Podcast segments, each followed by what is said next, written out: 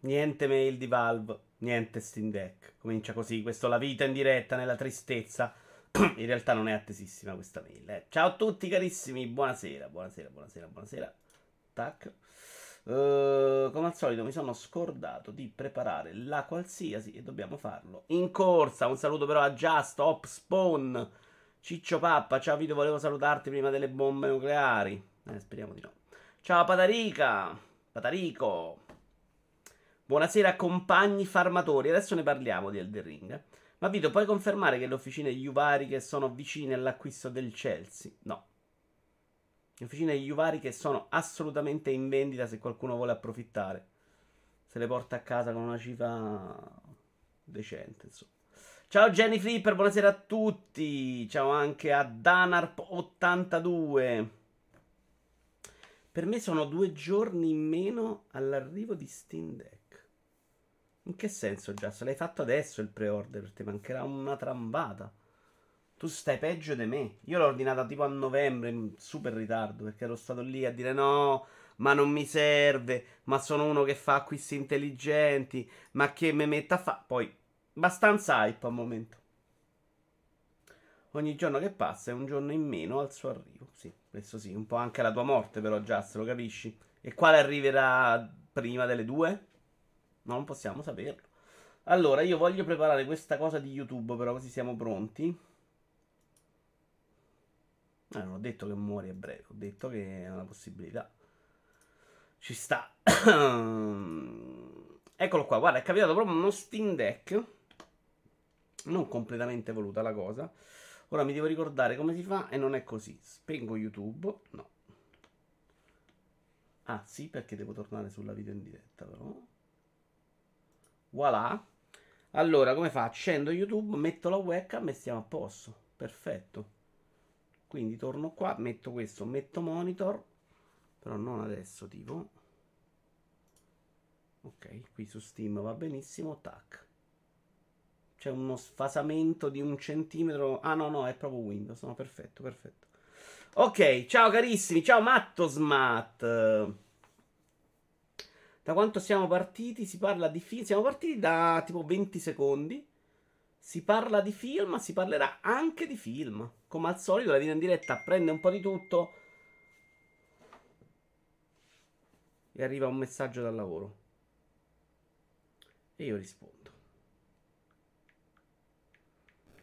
Al geometra a cui ho fatto, vera- ma ve lo giuro, gli ho scritto un foglio. Ciao le pere di Francesca e ciao Iaci in cui gli scrivevo proprio quando mi devi chiamare. Allora, punto 1 è urgente, punto 2 non si può fare domani mattina, punto 3 sta morendo qualcuno nel sangue, gliel'ho proprio scritto perché se no mi chiamava a degli orari dicendo delle cose vagamente inutili.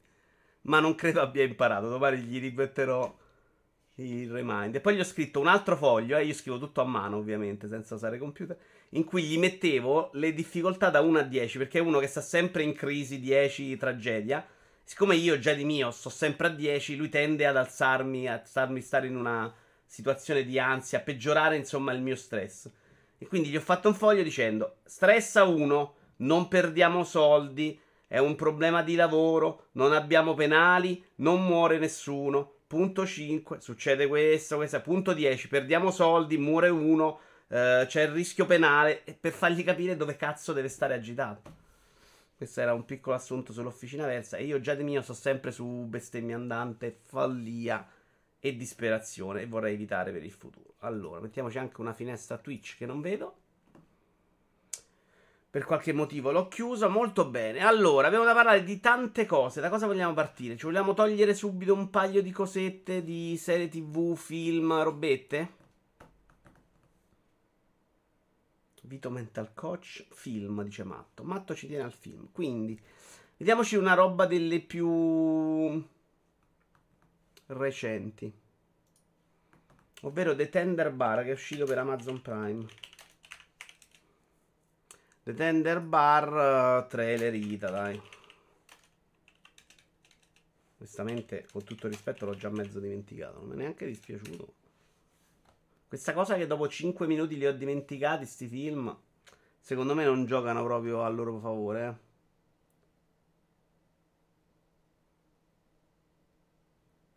Eh. Un mese fa, sarà questo? Questo dura 4 minuti e mezzo? No, però cazzo è il rapimento.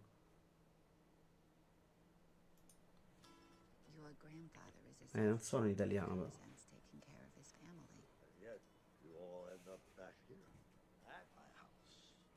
Ciao Zanna Fix.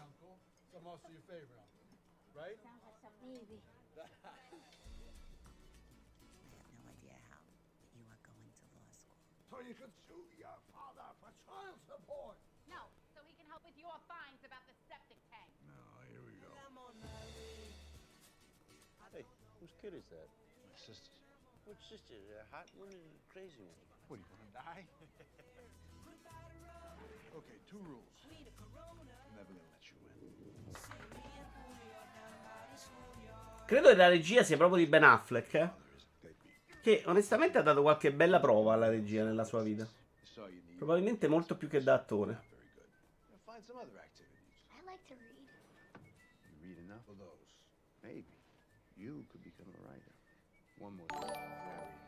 Matto Smattetto si è abbonato Prime per 27 mesi. Grande, medico. Stai a pure tu, Matto. Vabbè, abbiamo dato. Questi trailer veramente intollerabili. Cioè, il trailer del cinema, ma non vanno su YouTube. Lo devo mettere come teaser. Cioè, quello del cinema è perfetto. 30 secondi, ta ta ta, ti viene vogliono del film. Comunque, Ben Affleck che fa sto filmetto. Il filmetto è interessante, è un po' una roba formativa su sto ragazzetto, famiglia molto disagiata con la madre che è stata abbandonata, lui che è sempre alla ricerca un po' del padre che è sparito, che è uno stronzo che fa radio. E c'ha questo zio fantastico che è appunto Ben Affleck che gli insegna un po' le robe della vita. Il punto qual è? Che al succo del discorso fondamentalmente è un film che non va da nessuna parte. Cioè ti racconta una storia gradevole. I personaggi sono simpatici, la madre è un bel personaggio femminile forte, il nonno è un bel personaggio di quelli burberi ma buoni, lo zio è un bel personaggio di quelli intelligenti ma un po' scansafatiche, un po' stronzi così. Il ragazzetto è un bel personaggio, sognatore, giovane, con ideali, però fondamentalmente non vanno da nessuna parte, cioè manca proprio l'intreccio narrativo figo o la parte bella della storia. È una storia che prendi così, te la godi e infatti, quanto sarà uscito? Due mesi fa, già non me lo ricordo più. Cioè non mi ricordo proprio cosa è successo in questo film. Perché non succede niente. Mi ricordo che loro a un certo punto fanno il trasloco con la madre che torna a vivere dal padre e dallo zio che stanno vivono insieme. Mi ricordo un paio di momenti in cui lui riesce ad andare a scuola, ho anche pianto se non ricordo male, il momento in cui riesce ad andare a scuola e la madre è contenta. Però tutto qua, cioè non, non ho provato neanche questo grandissimo amore. Devo dire che ieri ho riguardato il, per la diciottesima volta il finale di The Office, non a stagione, dopo due stagioni in cui più le guardo e più i personaggi secondo me tipo Andy di The Office sono un po' campati in aria, però il finale piangi per 18 puntate. Grazie anche ad Albi che si è abbonato di livello 1 siamo a 41 mesi. London, ciao Vito. Hai visto che uscirà il remake di Altrimenti ci arrabbiamo? London, l'ho visto. Non sono uno di quelli che si strappa le vesti. Però se vuoi lo vediamo insieme. Facciamolo. Allora, altrimenti ci arrabbiamo. Su richiesta di London, così lo vedete voi se non l'avete visto. Io l'ho guardato velocemente, non me ne frega niente. Mi è parso bruttino. Però ha. Ah, non sono convinto che il cinema di Bud Spencer e Terence Hill sia una roba da salvaguardare nell'umanità, devo proprio essere onesto. Carini, bei film, da ragazzetto mi sono divertito, tutto bello. Quindi secondo me si può fare un'operazione del genere, non muore nessuno. La, la, mia idea vera è però ma che cazzo lo fai a fare? Cioè veramente mi sembra in questi casi che manchi il pubblico di riferimento. Cioè perché la, le persone a cui secondo me sei rivolto lo fai uscire di testa perché ma che sei matto, facciamo il film di Bud Spencer e Terence Hill. A mio nipote ti risponde ma che è sta cagata. Io The Office non riesco a vederlo, perdonami, matto, è bellissimo. Io sono proprio innamorato. Cioè, più passa il tempo, più per me è la serie della vita. Perché anche quelle due stagioni, quando se ne va Michael Scott, mm, eh, Steve Carrell, e quindi secondo me è un po' più casuale. Cioè, la storia di Andy diventa veramente un personaggio troppo schizofrenico perché magari andava a fare un film. C'era stato proprio dei cambiamenti all'interno allucinanti. Però come prepara il finale, ci pensavo ieri mentre lo vedevo, è una roba che non ho visto fare a nessuna serie TV. La preparazione al finale di The Office è una roba che arriva lenta, con calma. Non è una roba che improvvisamente succedono cose, ma succedono tante cose e ci sono dei personaggi che hanno un'evoluzione sì frettolosa, ma comunque giusta e reale. Cioè, Angela, che è un personaggio minore della serie, un personaggio stronzo, ha una curva, secondo me, nel finale che è spettacolare. Ma nei piccoli gesti, nelle piccole cose che fa, in come viene fuori la sua debolezza, secondo me è veramente, veramente bella. Anche un personaggio, la Erin, che è un personaggio veramente coglione e mezzo comico, comunque secondo me è molto bella. E quindi tu fai 10 puntate della nona stagione a piangere. 10, non una. Trailer di altrimenti ce l'abbiamo però.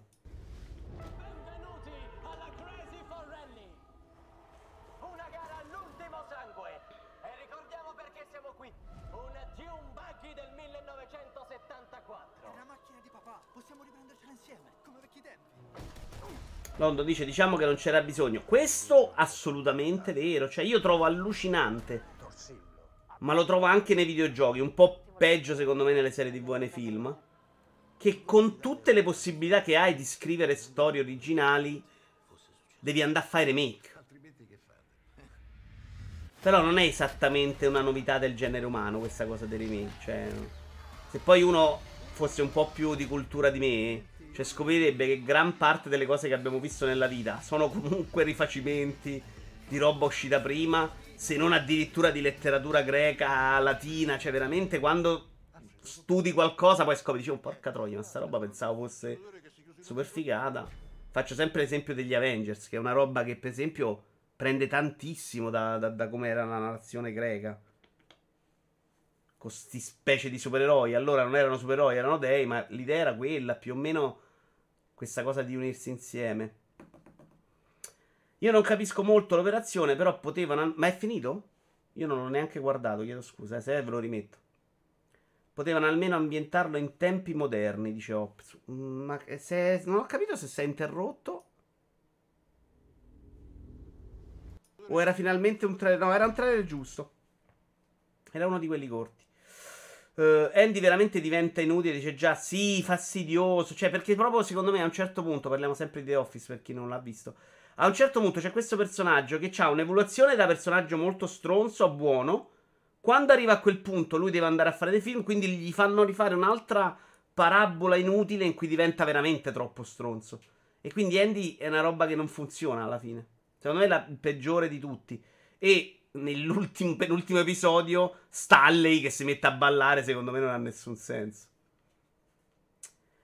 Eh, lo hai visto Polar, Dito? C'è da poco su Netflix un film sul genere di John Wick dove lui si vendica e ammazza anche l'aria, però molto più cupo. Guarda, Zannatix, non me lo hai venduto perché non ho visto neanche John Wick, di cui mi hanno parlato bene tutti, però non è proprio l'idea del- della vendetta, così non è proprio una roba che mi entusiasma particolarmente. Potrà capitare di vederlo. Ciao Vito, un saluto al volo prima della Juve. Sto giocando Horizon Forbidden West mi sta piacendo molto, anche se ammetto che alla quarantesima ora un po' sta diventando ripetitivo. È il problema di questo tipo di open world, Alex. Però c'è lì, secondo me, non ho giocato ancora Forbidden West, che ci ho installato da qualche giorno, ma sto cercando di finire i giochi. E diciamo che da Light 2 mi sono messo anche benino adesso. Eh, c'hanno di buono che so- almeno il primo potevi decidere di mollare e andartene al finale fare solo storia. Quindi se fai solo quello, secondo me la ripetitività non è un problema. Con Dying Light 2 è un problema pure nella storia principale, secondo me. E lì è un po' più grave perché si vede che invece è un gioco in cui se fai solo la, la storia principale non hai visto niente. Quindi immagino che si vuole fare 500 ore.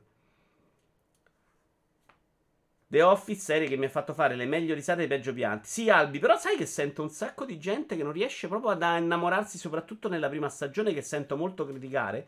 Io invece me ne sono innamorato subito. Cioè, per me è stato primo episodio. Madonna, cazzo, è, l- è la roba che voglio vedere. Poi c'è chiaramente un miglioramento.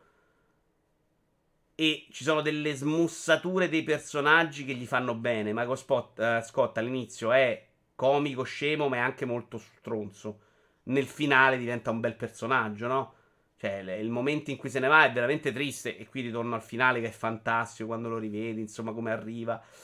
Ma veramente fai. Ma io non, non- parlo. oh, Non esagero quando dico che piangi per 10 puntate. C'è una preparazione al finale che non vedi fare altre serie. Secondo me, da quel punto di vista, è una serie meravigliosa. Loro due proprio pessimi. Ah, i protagonisti. Ma a me non sono neanche dispiaciuti. Però oggi, nel 2022, il film di scazzottate per chi è Yashi? Premesso che non me ne frega niente, ho letto de- della gente impazzita, cioè non me ne frega proprio niente, fatelo cazzo vi pare, non lo vede nessuno, ciccio. Però, ma che senso c'ha? Cioè, non capisco proprio, non è secondo me neanche la roba che cerca il pubblico. Sono di fatto gli argonauti, bravo Jenny. Oh maestro, che ne pensa di Final Fantasy VI Pixel Remastered? Mi chiede Marrai Samsa. Guarda, mi sono invece riscaricato la ROM per giocarmelo su SNES. Ho la versione GBA che mi dicono essere meglio perché c'è anche l'italiano. Perché Final Fantasy non l'ho mai giocato. Ma ce l'ho delle lacune nella mia vita. Cioè, il momento in cui comincio a giocare pazzo pazzo non è PS1, dove è proprio un momento di scoperta di, dei videogiochi tutti i generi, diciamo, a parte ovviamente il periodo Commodore 64, arcade, mozzicato. PlayStation 1 scopro i videogiochi, mi innamoro di qualche serie tipo Tomb Raider Resident Evil e finisco nel giro del bancarella a provare tutto e non giocare niente. PlayStation 2 c'è proprio l'abbandono già dei videogiochi. Ple- periodo proprio pazzo pazzo, probabilmente quando ho cominciato a giocare tanto, quasi tutto, 360, PS3 altrimenti giocavo come le persone normali. Da quel momento in poi diventa una roba molto più seria, secondo me, molto più completa. E ho cominciato adesso anche a recuperare roba vecchia, quindi di buchi ce n'ho tantissimi. Cioè, SNES Mega Drive per me è zero cosmico. È vero, dice Lova, ma esplode con la seconda. Non so ricontestualizzarlo, perché ogni volta che la rivedo comunque mi piace molto anche la prima. Ciao Lucazzo, se non ti ho salutato. Alla fine dell'ultima stagione, a Rain Wilson, attore che interpreta Dwight, hanno dovuto pagare un intervento alla schiena per essersi portare addosso tutto il peso della serie e del finale. Idem John Krasinski. Ah, Dwight. No, secondo me anche è molto bella, secondo me, Just anche la curva di Pam e Jim, eh. Cioè, il fatto che non abbiano chiuso con l'amore è tutto meraviglioso, secondo me è bellissimo di quella serie. Ciao Mauro e ciao Jedi. La Pixel Remaster in italiano è una ossa e dettaglio migliora- grafici migliorati. Eh, non sono, ho quasi pre- deciso di prenderla a un certo punto, però vado probabilmente nell'opzione B. È impossibile stare dietro a tutti i videogiochi, molto più difficile con i film, ad esempio, dice Mario Pompilio. Guarda, secondo me oggi lo è molto di più. C'è stata un'evoluzione clamorosa dei videogiochi e a livello di quantità di uscite, proprio perché anche l'indie, che fino a 360 proprio non inculavamo, cioè io gli indie li ho scoperti con Live Arcade. Cioè avevo anche degli amici che li giocavano, ma erano talmente brutti che per me erano impresentabili. Oggi Hollow Knight, per fare un esempio buono, Hades, per me eh, sono sullo stesso piano di un AAA, ma non perché oggi a me piace l'indie, perché graficamente è comunque una roba bella da vedere e quindi la prendo in considerazione. Per esempio ho scaricato Far 2 ieri il primo mi era pure piaciuto abbastanza. Quindi, oltre alle uscite AAA, che sono, a parte l'anno e mezzo, Covid terribile, ciao Branchia, molto di meno, secondo me ce ne abbiamo proprio tanti di più di roba uscita. Questo periodo è allucinante. Cioè, Elden Ring, Gran Turismo 7, eh, Dying Light 2 e Forbidden West proprio fuori parametro. Oi, c'è Farenz. Vogliamo dirlo che The Office non ha perso la qualità dopo l'uscita di uno dei protagonisti? Ciao Vincenzo. Guarda, stavo dicendo proprio quello, Farenz. In realtà, la prima volta che l'ho visto, non ho accusato la fatica. Rivedendola adesso la terza volta in penso tre anni, comunque un po'. Cioè, la rivedo in continuazione perché l'adoro. Tra l'altro, questa volta ho visto anche qualche episodio in italiano perché mi sono messo di sottofondo mentre facevo altro. E comunque, secondo me, qualcosina perde. Cioè, dicevo, c'è la curva di Andy che è mm, molto confusa, ci sono un po' di cose che non tornano, eccetera, eccetera. Però il livello è comunque molto alto. E poi c'ha una chiusa della nona, in cui secondo me torna. E probabilmente più la guardo e più secondo me il punto alto della serie è proprio il finale. Perché è un finale incredibile. Scott arriva a un punto che sei quasi per odiarlo. La parte sull'omosessualità, non ricordo la stagione ma riescono a tenere il personaggio su quel filo sottilissimo senza mai farlo cadere in un lato netto. Poi, vabbè, dopo c'è solo amore.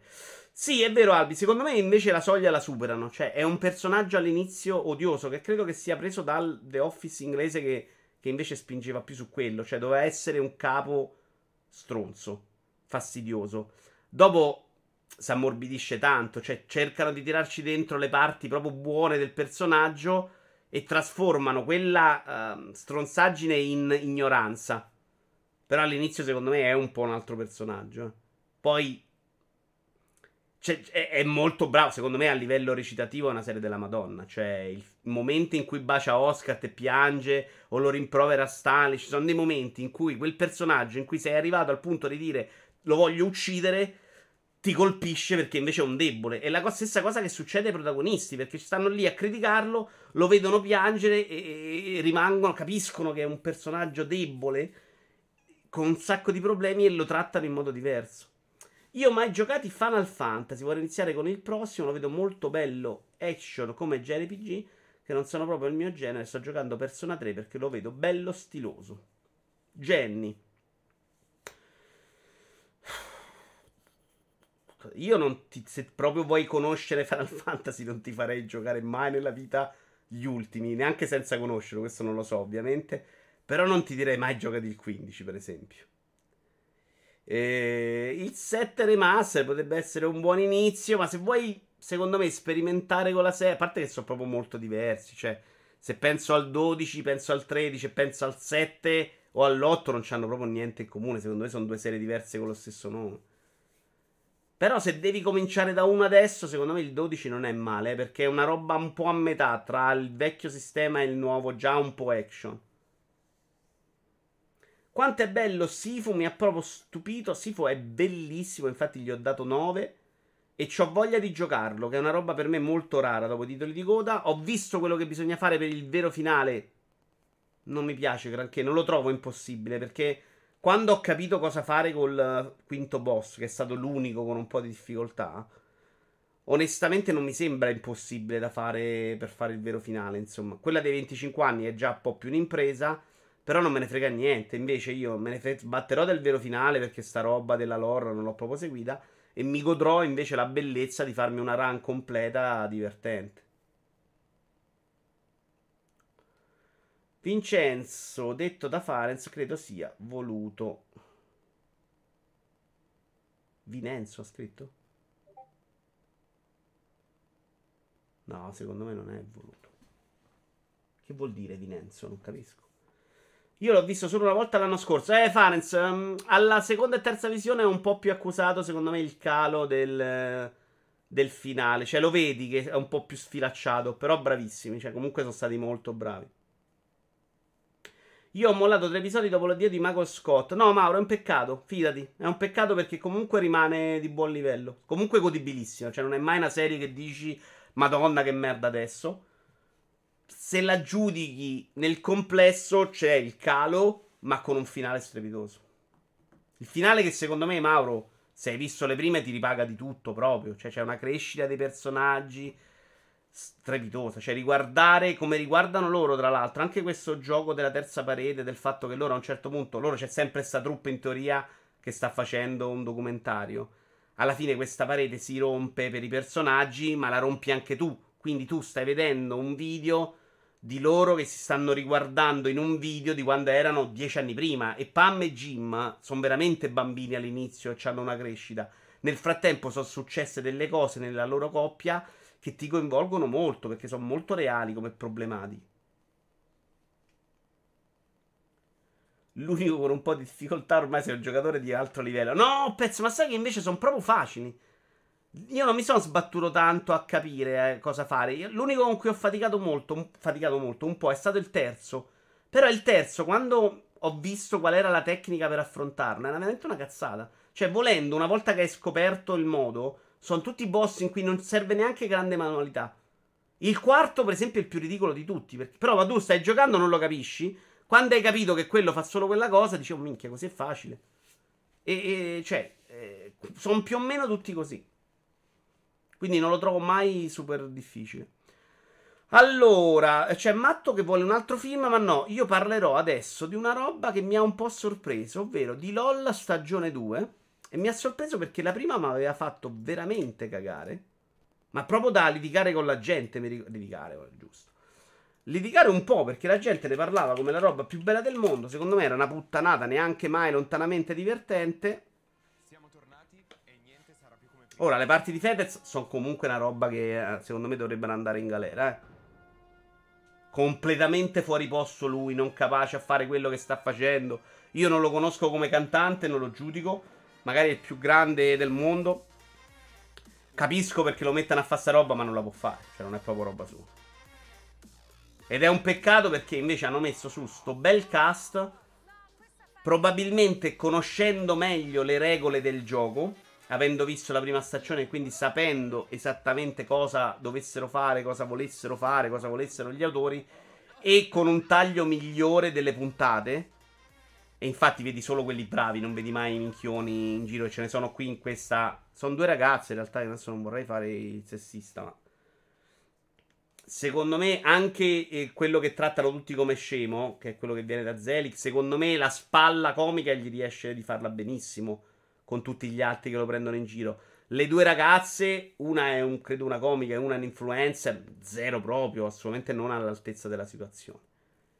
E... Dicevo, la prima stagione l'avevo proprio trovata una roba, una puttanata in cui ogni tanto Elio e Lillo facevano una gag. Cioè, però, ragazzi, a me se fa Pintus la roba del. Eh, come sono cagato. Cioè, io non rido. Cioè, non fa per me. Non voglio fare veramente il fenomeno di quello che chissà guarda delle roba. Ci sono delle robe sceme come la stagione 2 che invece mi diverte molto. Questa stagione 2, secondo me, c'ha un cast più pronto, più bravo perché Virginia Raffaele della Madonna, Guzzanti della Madonna. E secondo me uno come Forest qua dentro ci sguazza, ma anche Maccio Capotonda, è proprio roba loro questa dell'improvvisazione. Forest appena arriva Guzzanti, dopo un minuto, apre la porta Guzzanti e c'è Forest che gli fa Oh, ma come t'hanno vinto a fare sta cagata? Secco, punto, ame, finito. E- ed è strepitoso secondo me, cioè questa roba c'è e le puntate scorrono molto velocemente con questi scambi. Poi Guzzanti non è nel suo terreno, si vede, Guzzanti fa i personaggi e li fa però con uno che ha le gag, che è bravissimo a scrivere e che ti fa ridere sempre. Quando fa Vulvia o quando fa battute sceme.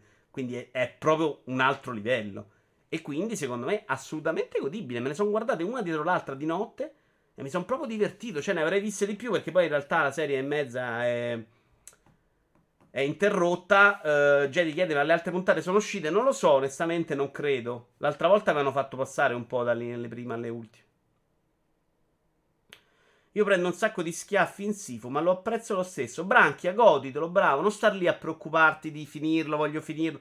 Goditi. Io sai che ho fatto? Ho sbloccato tutto prima di arrivare al quarto livello. Mi facevo sempre la run dal primo perché mi piaceva e mi divertivo farlo. Ciao Zack, ciao Super Dipi. Ti scialli con Corrado? Sì, poi Corrado per me è veramente un fenomeno. Fedez in tv dovrebbe essere vietato dalla legge. D'accordo? Mago Forest è il mio preferito. Mago Forest, secondo me, è uno molto sottovalutato in generale. Secondo me, Mago Forest è proprio bravo, bravo, bravo. Ed è. Secondo me, lui e Maccio Capotonda giocano proprio in casa. Perché sono quelli che, secondo me, quando stanno in serate fanno esattamente quello. Cioè, improvvisano la cazzata. Quindi sanno proprio quello che devono fare. Io invece l'ho trovato un po' meno spontaneo, dice Super Dipi. Meno spontaneo forse c'è, e per quello però più riuscito. Super Divi intanto è migliore di voi, si è abbonato per 9 mesi. Intanto volevo ringraziarvi perché ridendo e scherzando, con questo 2022 da almeno 3 live uh, a settimana. Ora ne sto facendo anche qualcuna in più, insomma, perché mi sta riprendendo la voglia, mi sto divertendo, stanno uscendo dei bei spunti di discussione. Eh. Siamo tornati a livello di abbonamenti del uh, pre-sbrocco. Grazie a tutti. Le due invece nuove non ce la fanno proprio. Cioè, ma però, grazie a Dio, sapendolo, il taglio è proprio che non, non, te le fanno neanche vedere. Cioè, quelle due che ci stanno o non ci stanno, non te ne accorgi. Anche marito e moglie, secondo me, un po' debolucci. E onestamente andrebbe un po' rivisto il regolamento di questa trasmissione, che non è. Perché c'è tutto su chi deve vincere su sede risate, ma non frega veramente niente a nessuno di chi ride prima. Quindi invece di star lì a guardare la mossetta della bocca sulla risata, avrei fa- mi inventerei qualcosa per tenere comunque tutti dentro e fargli fare delle robe più intelligenti, no? Perché poi chiaramente la gente mano a mano esce e ti perdi alcuni protagonisti. Però nella prima parte ne esce solo una, mi sembra, tengono tutti dentro. La Jalappa parla sempre benissimo di Forest, ma non lo considera nessuno in effetti. Beh, la Jalapas, guarda che ne ha cambiati 800.000. Lui è rimasto fisso per miliardi di anni, quindi si trovano benissimo. Io ti seguo sempre in podcast. Grazie, Branchia. Ti ringrazio perché sai che qualcuno neanche lo sa che io faccio il podcast ed è una discreta sbatta rottura di capo. Lo sbrocco è un punto fondamentale nella carriera di un artista. Beh, no, nella mia non è esattamente la carriera di un artista, però c'è stato proprio il momento di sofferenza, probabilmente anche a seguito del Covid, che comunque ci aveva tenuto un po' in questa bolla di chiusura pazza e un po' però sotto tensione forte. Poi oggi stiamo nello stesso momento, però fare 7 live al giorno, 14 quanto facevo in quel momento, per, per staccare il cervello probabilmente mi aiutava, invece che aiutarmi mi creava problemi al contrario. Allora, prima di passare a un argomento a caso di giornata, volevo parlare invece delle robe del canale, che so che ci piace molto parlarne insieme e poi volevo la vostra idea. Allora, non abbiamo parlato qua di TG Gamers su YouTube morto, più farne degli shorts. Allora, sì, ho deciso che TG Gamers su YouTube non lo faccio più perché era una roba che invece mi impegnava molto. Mentre TG Lego riesco, se riesco a prepararmelo prima anche con le immagini, veramente è una roba da... Prendo un file Word, leggo, metto le immagini, video pronto e quindi per me non è proprio un peso. TG Gamers era mettiti in cameretta, apri la persiana, metti i faretti perché se no la luce del green screen viene una merda, monta il green screen perché poi io non ho una stanza con il green screen, quindi devo farlo ogni volta. Poi libera tutto intorno, pulisci, sposta un materasso, c'è rotture di cazzo, gira. Poi vai al computer, madonna il green screen è venuto male, rigiralo. Cosa che non ho fatto mille volte, infatti a volte il green screen è una merda. Più trovati le immagini, mettele giuste, guarda Comunque se ne andava nella migliore ipotesi un'ora. Con le notizie già scritte. Quindi era diventato un po' un peso, non lo stavo facendo da tanto e soprattutto non si occupava nessuno, che è una roba che poi ti fa anche passare un po' la voglia di sbatterti così tanto. Sapete che io le cose le faccio perché piacciono a me, però se poi non c'hai veramente un riscontro un po' t'annoia a perderci tanto tempo, no? Anche TG Lego non è che fai numeri più alti di TG Gamers, però ci perdo un quarto del tempo, mi sta bene lo stesso. Ciao Giovi. L'idea che è venuta da Stone gli ha detto fai degli shorts, cosa che ho scoperto recentemente. Secondo me non è una puttanata e potrei provare. In realtà una news l'ho già provata. Sto cercando di metterlo se riesco. Eccola qua. Ed è una roba così. Che però non si sente. risolvere i problemi tecnici degli Come faccio a rimandarlo indietro? ultimi giorni vogliono anche un po' riscattarsi agli occhi della critica per i tiepidi 10-10 che hanno ricevuto in effetti. Ora, a parte la mia incapacità di fare... le patch di Elder Ring per risolvere i problemi tecnici degli ultimi giorni, vogliono anche un po' riscattarsi agli occhi della critica per i tiepidi 10-10 che hanno ricevuto in effetti. Allora, a me sapete che questa roba delle news... Oh, basta adesso. Ho, capi- ho, capi- ho capito. È una roba che mi piace un sacco, che faccio da un sacco di anni. Quindi trovare un modo per farlo funzionare non mi dispiacerebbe. E voglio provare. Cosa farò? Metterò le news sempre su Twitter. Quelle che magari hanno più like, le scelgo per fargli fare i shorts. Poi l'uscita è casuale, però potrebbe essere un'idea. Che è di Stone 21, ricordiamolo. E... e non mi dispiace, così non lo abbandono completamente.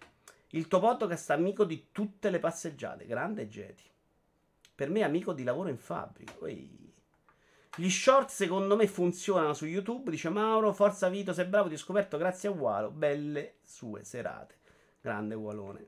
Walone oggi l'ho guardato tipo 9 ore consecutive perché sono riuscito a guardare molto della live e poi ho guardato anche la parte in cui parlavano di Elder Ring su, su multiplayer.it con Sabaco e Giordana.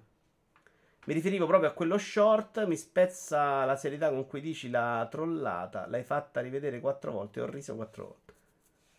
Bah, non credo di essere sto grande raccontatore di, di freddure. Eh, però mi piace un sacco scriverle. Cioè, pensarle mi piace un sacco. TG Gamer con gli short per me è perfetto. Dice oh, pensavo che una cosa brutta, ma TikTok non funzionerebbe per questo genere di comunicazione.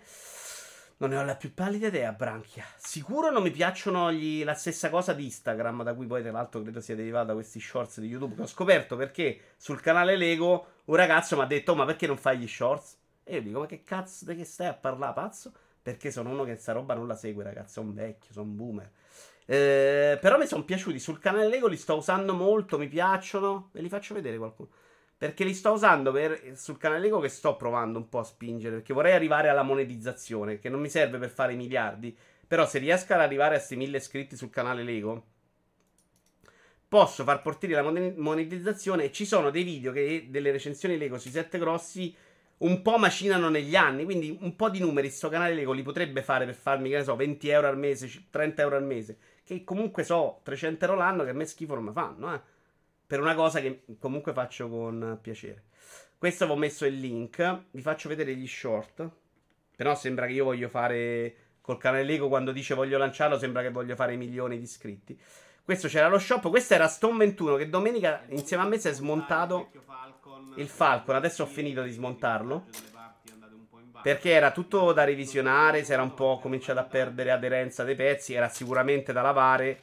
E quindi ci siamo messi là pezzo per pezzo, vite per vite a smontarlo. La busta è piena e adesso devo però dividerli, pulirli e fare tutto il lavoro. E poi rimontarli. A proposito del canale Lego, uh, tra l'altro, ecco un altro shorts carino che è andato molto bene è questo di mia nipote che li pulisce. Ecco abbiamo risolto il problema della pulizia dei Lego. Eh? Un pennelletto. Non ti girare, non ti girare. Ti girare perché il padre secondo me non vuole che la faccio i video. Ti voglio bene video, ma ti recupero sempre su YouTube. Londini, eh, noi apprezziamo tutti, eh. Magari dimmelo qualche volta, è bello, mi è piaciuto, perché così capisco. Uh, sono io quello che te li ha consigliati. Ma serio, Opez? Non sapevo fossi tu. Grandissimo Opez. Vito, secondo te un gioco andrebbe valutato sulle performance? Cioè, in questo caso ha senso tenere in considerazione le performance di Elder Ring nelle recensioni quando si sa benissimo che arrivano patch a sistemare il problema? I vari problemi sono quindi temporanei, mentre il voto è permanente. Poi, ovviamente, così come Cyberpunk, sono al limite e lì sono d'accordo anch'io a penalizzarli nel giudizio finale. Mm, no, non sono d'accordo sulla distinzione Cyberpunk e Elden Ring.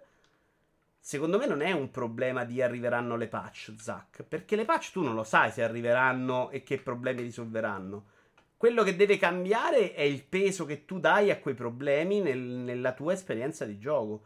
Se in Elden Ring, come per tutti, sono stati irrilevanti, perché comunque è tutto talmente bello che non me ne frega niente se va a 20 frames, mi sta benissimo. Se in Cyberpunk mi dici, oh, questi uh, bug sono state una roba terribile, mi ha completamente rovinato l'esperienza di gioco, mi sta bene che lo punisci, ma che lo punisci veramente. Quindi secondo me è molto la tua esperienza che deve variare, non l'idea che poi è migliorabile, perché sennò si corre il rischio di fare Anthem, eh però usciranno patch, miglioreranno, sistemeranno qua e poi nessuno sistema niente, perché non è vero, no? Tu non puoi saperlo quello. Tu puoi sapere, puoi fare una fotografia del tuo giocato in quel momento. E quello, secondo me, ed è una cosa su cui batto sempre il tasto, è che invece varia da persona a persona. Non ero iscritto al canale Lego, chiedo, Venia. Molto male, Jenny. Molto, molto, molto male. Comunque, Cyberpunk prese 9 e non diedero peso alla performance. No, Mauro, dai. Qualcuno non gli diede peso, qualcuno glielo diede come.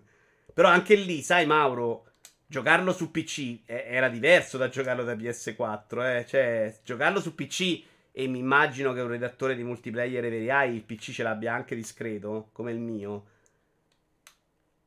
No, no, magari è, è, una roba un po' diversa da giocarlo su PS4 Pro dove non c'erano le persone su strada. È chiaro che anche io, io devo essere onesto, Cyberpunk a me mi è piaciuto e per me il voto era comunque alto perché comunque il mondo e il sogno di Cyberpunk è una roba che nei videogiochi apprezzo tantissimo e con sogno non intendo il videogioco perfetto, intendo la voglia di spingersi oltre tecnologicamente. Per me è una roba bella dei videogiochi, quindi la voglio e mi dispiace che siamo ridotti nel 2022 a fare sta grafica simile Fortnite ovunque, stilizzata, orribile, che a me non piace, cioè mi piace molto di più quando si prova a fare la roba figa. Eh, però i bug per me hanno comunque avuto un peso, cioè io non ho mai visto un prodotto come Cyberpunk.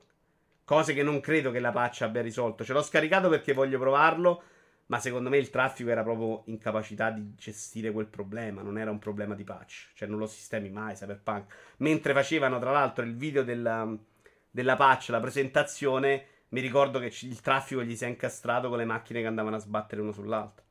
Che la roba è difficile da sistemare. Però il mio voto, che non è stato 9, io non mi ricordo, forse 8, era comunque alto. Perché comunque me, sul mio PC, con la mia postazione con la mia configurazione il problema era, non dico relativo, ma non centrale. Cioè, comunque la città era una roba che non ho mai visto nei videogiochi.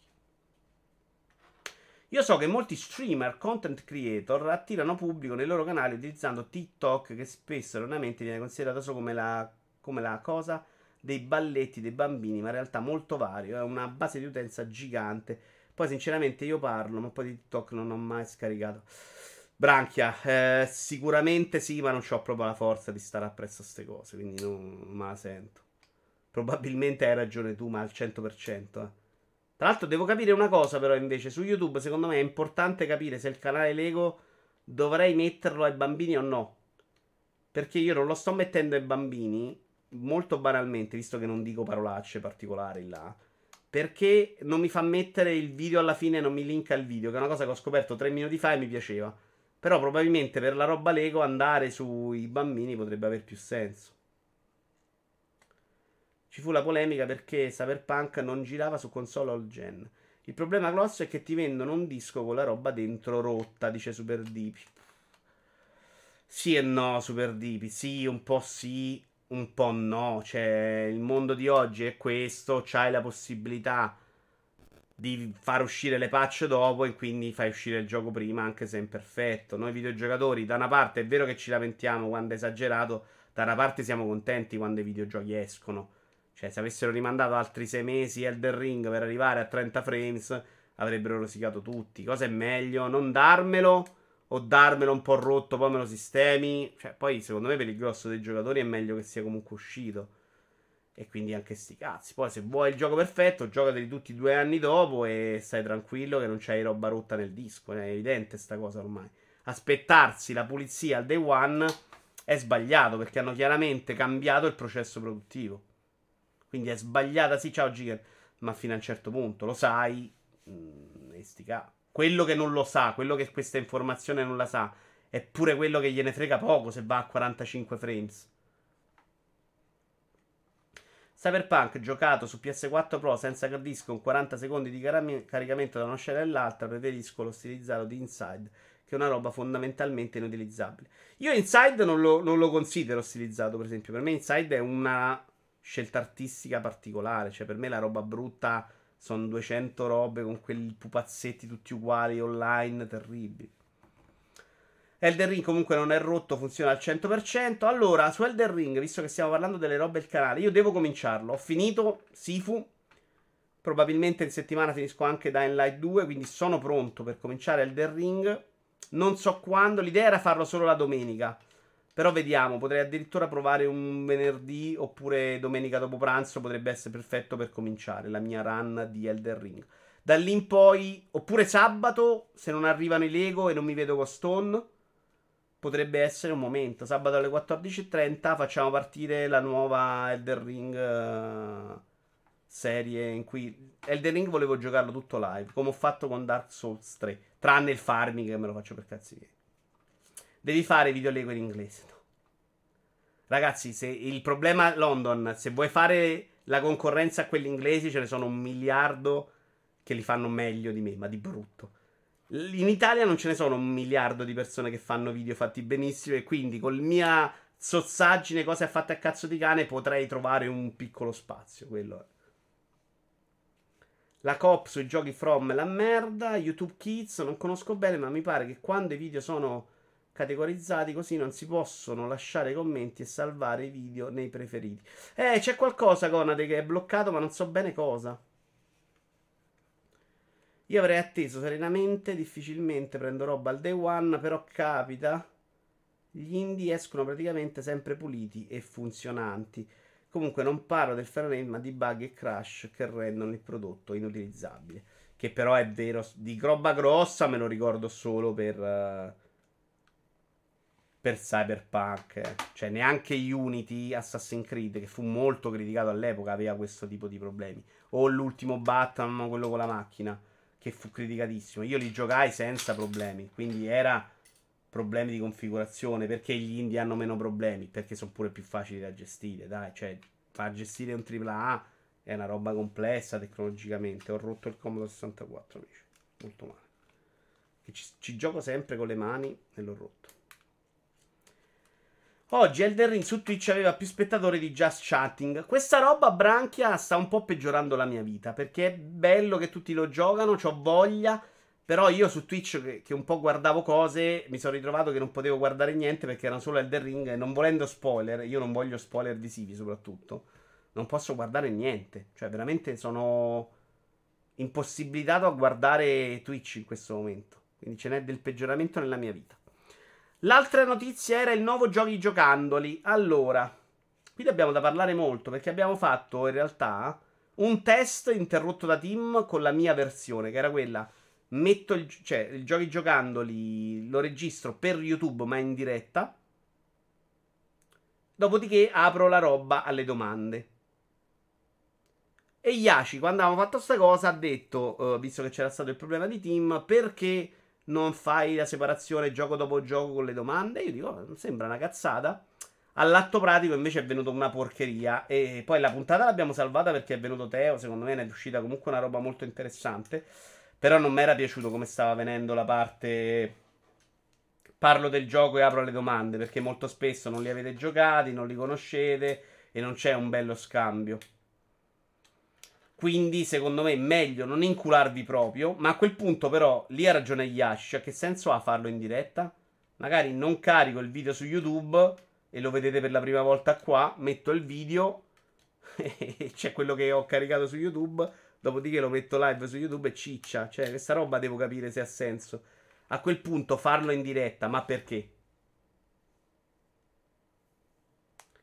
E però la, la, la versione metto la, la, live così, che tra l'altro c'aveva un sacco di gente l'altra volta mentre parlavo. Io non me ne sono neanche accorto, me ne sono accorto quando ho finito, senza domande, c'è da dire. Poi c'è stato il problema team, vai a capire. Ehm questa versione alla fine arrivo alla fine, non ci sono domande, ciccia, ci salutiamo, facciamo altro, mi metto a giocare. Mentre la versione gioco per gioco interrompe il piacere, secondo me, dei giochi giocandoli, che è di uno che vi parla per mezz'ora dei giochi, velocemente col ritmo che piace a me, che è una roba che mi interessa. Cioè, a me non piace la grande dibattito sul gioco, con lo spazio alla domanda successiva se se ne vuol parlare. Dopo, se nasce il dibattito, bene, se non nasce si chiude però, no? Quindi mi sembra più sensato tornare al vecchio modello. Ditemi anche la vostra, eh. Perché sta cosa di fare domanda e risposta, secondo me era figa. Cioè, oggi, ad esempio, ho risposto a delle domande sui giochi, no? La gente è curiosa. Adesso magari è il periodo in cui son, c'è la roba più interessante che The Ring io non la sto giocando. Però eh, in altri momenti magari gioco tutto e ci sta la voglia di sentirmi parlare di robe, no? Grid Legends mi sono fatto la prova. Secondo me potremmo parlarne. Cioè, capita. E quindi non era una, una brutta idea. Però come veniva in quel modo sembrava proprio buttata lì, eh, non usciva nei tempi, era una mortoria. Arrivavo là, nessuno faceva, ok, vado avanti, ok.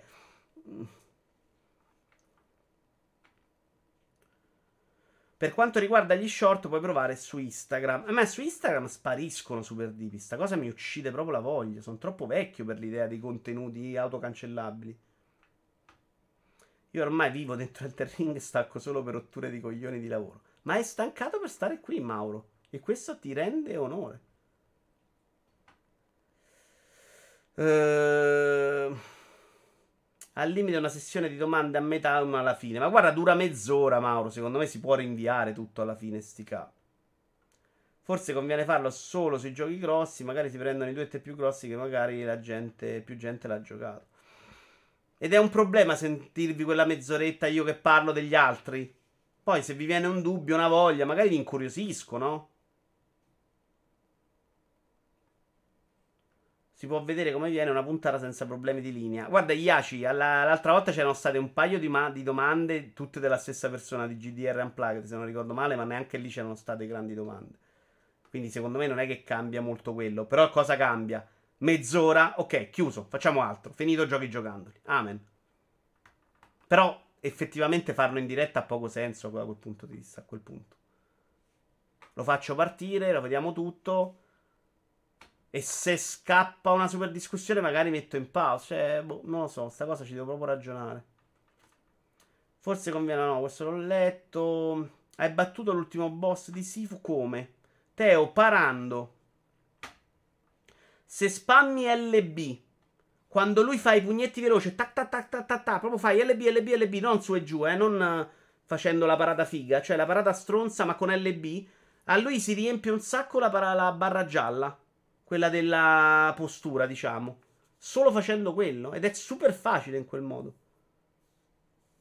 Chi devo ringraziare? Gigan l'altra volta che ci ha dato sta dritta fantastica. Se fai in quel modo il boss lo sfondi proprio. A me era piaciuta la scorsa live in cui c'era la tua opinione registrata e la pausavi ogni tanto per discutere, dice Zack. A me quella non è piaciuta un granché, devo essere onesto. Perché non, non, c'era dibattito sui giochi, cioè veramente nessuno domandava, quindi mi sembrava una roba un po' accroccata. Si può fare in quel modo, non cambia niente. Cioè, molto banalmente, faccio partire il video che registro prima, non in diretta. Se esce la domanda, metto in pausa a fine gioco. Capite? Mentre con quel ritmo super spezzettato, secondo me non veniva quello che avevo in mente io. I reel rimangono? Super DP. Eh, qua me la devi spiegare meglio. Scusami, la roba veloce di Instagram non spompare dopo un giorno, 24 ore? Ci starebbe evidenziare le domande migliori che vedi passare e salvarle in qualche modo. Vedo canali che hanno una roba simile. Mm, Branchia, il problema però non è stato quello nostro, eh. Cioè, noi non avevamo domande, non che non avevamo le domande buone. Non c'erano proprio. Anche perché l'avevo. Questa cosa si può fare, non è un problema. Magari chiedo la cortesia a qualcuno. Oppure se metto il video registrato posso farmelo da solo, sti gran K. Però secondo me ha più senso quello. Cioè, metto il video, mezz'oretta, 20 minuti, a volte dura meno di mezz'ora. Sentite parlare di tutto, le domande sui giochi ve le ricordate, ve le scrivete o se le scrivete io me le copio in collo, me le metto da parte e alla fine parte dibattito, segue dibattito. Cioè non serve per forza vedere il film a pezzetti, facciamo, ve lo vediamo tutto e poi ne parliamo insieme. Per me funziona meglio quello. Mentre l'idea di Yashi mi aveva proprio convinto quando l'ha espressa all'atto pratico secondo me non vale la pena. Io mi sto giocando tutti i Souls in ordine cronologico, ora sto al 2, probabilmente al The Ring lo prenderò su PS5. Pensa che il primo poi l'ho molato alla fine su 360 perché era ingiocabile, spero una versione Bluepoint in futuro. E anche per me è iniziata così, con, uh, il, con il fatto che Demon Souls era più bello da vedere e ho deciso di provarlo. Con Demon Souls che non è stato per niente difficile. A parte l'impatto iniziale che non riuscivo a trovare una zona di farming, quindi ero fermo a due boss, il ragno e il gigantone, senza sapere cosa fare, quindi mi stavo un po' rompendo le palle. Quando invece ho usato, banalmente, ho usato le anime nell'inventario, che mi hanno fatto fare quello step piccolo di livellamento, mi sono battuto quei boss, dopodiché ho, cioè, avevo la zona di farming, che è proprio subito dopo dove muore il gigante, e a quel punto ho rotto il gioco. Cioè, per me Demon Souls è stata una passeggiata. Stavo sempre lì. Ho fatto partite su partite della Roma a uccidere quei quattro nemici là con le erbe a 300. Cioè, fantastico. Se mi fai fermare, la difficoltà te la sfondo io, non è un problema. Tra l'altro, a proposito di Demon Souls, Jenny, avevo promesso che se finivo Sifu prima della patch, cioè la difficoltà di adesso, avrei provato anche Sekiro a giocare. Quindi arriverà anche Sekiro su questo canale. Però dopo Elden Ring magari. Ma guardare il video e poi come video retro viene una chat prenotata sul discorso che l'ha giocato e lo commenta. Ah, eh, ho perso questa cosa però, come disse il Buonidi, che credo sia morto nel frattempo, è molto rischiosa. Perché stiamo dando per scontato che tutte le persone in chat siano fantastiche. Invece prima o poi ti trovi lo scemo che arriva in chat per far simpatico fa la pernacchia. E quella roba è pericolosa. Su Instagram puoi salvare le storie mettendole in evidenza. Ah, Oppez, Oppez, Oppez, Oppez, Oppez. Le storie scompaiono, puoi comunque fare una playlist mettendole in evidenza. I reel sono simili alle storie e possono essere condivisi nelle storie, ma rimangono in un tab a parte tra la galleria e i tag con il simbolo del play. Vi ringrazio. Non credo che ne farò molto perché già fa. Cioè, quante cazzo ne devo fare? Cioè, la gente normale che fa quello di vita, però. Cioè, tu devi fare lo short e poi devi andare su Instagram a fare là un altro minuto. Cioè, se mettete insieme minuto, minuto, minuto, minuto, sta roba dura 40 minuti, ragazzi. A giorno. Cioè, ma chi si incula? Eh, cioè, qui eh, siamo riusciti a fare un iscritto oggi su Lego House. Guarda, vado a controllare. Ma in tutto questo parlé abbiamo fatto un iscritto a video sulle House oggi. Capite che non è esattamente il mio. No, due iscritti, attenzione. Uno è Jedi e l'altro non sappiamo chi è. Io ho, li ho tutti i titoli From, andrebbero giocati tutti, certo, sono tessi, ma io vengo dagli arcade. Sono tossi, ma io vengo dagli arcade. Gli arcade sono più difficili. Alex, grazie, caro. Non so se puoi ricondividere. Io vedo roba ripostare tra social. Eh, probabilmente sì, bisogna farlo. Molti li fanno su TikTok, poi condividono il video sugli altri social. Ci penso, potrei imparare a fare più cose, dai. Ah, eccolo, Alex Ultraviolet, bravissimo. Ma, bravi, bravi, mettetelo sto follow sul canale Lego House. Sicuramente ci sono delle app e una la conoscevo pure perché quando facevo il blog di Vito Iuvara la usavo molto. Non conoscevo colpevolmente i canali su YouTube, ho rimediato. Bravo. Vito, se vuoi per 2500 al mese ti cura i social. Perfetto, ma. Ma infatti, secondo me, prima facciamo i soldi, dopo facciamo i social, se no sembri uno scemo proprio. Io, eh, non a Mauro. Eh, e poi gli diamo a Mauro 2005, caspita. Ciao Giulia. Usa Pabler. Andiamo a vedere cos'è questo Pabler. Mamma mia, ragazzi, però capite che non è vita, no? Io faccio sempre finestre, questo è il problema grosso. Se mi si comprano, eh, faccio tutto proprio, così diventa una tortura. Per me che neanche le adoro ste robe, eh. Meat Pabler. La volevo farvelo vedere se riesco. Ok. Meat Pabler. Life of Amin. Devo per forza vedere il video? Try free schedule, con analisi, voglio social media. Vediamo il video.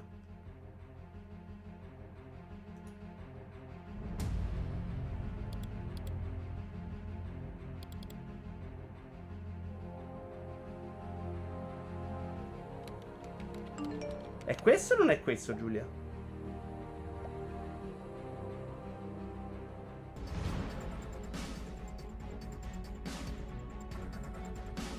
Tra l'altro in The Office c'era l'idea... Alex, benvenuto.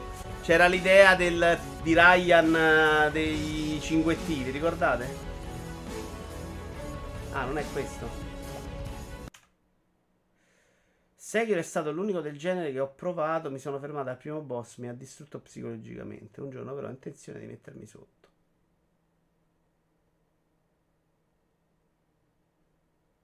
Eh, ma non è questo, ci dice. Questo è un fake copione, secondo me. Pabler. Giulia ci manda in confusione. Non c'è pa, pa, pa non c'è 2B. Oh, ho letto bene. Uh... No, Pabler. Anche Sifo non è più difficile di un Final Fight, per esempio, perché molti sono disabilitati, disabilitati dati alla difficoltà, un po' come è successo con l'uscita dei Souls, visto che si veniva da un periodo di giochi molto accessibili di passarsi. Beh, Sifo sono d'accordo che non è molto complesso, eh. Non si può dire lo stesso, secondo me, di tutti i Souls. Giulia, secondo me era, era questo con una B sola, dai. È chiaramente questo, fa, fa esattamente quello.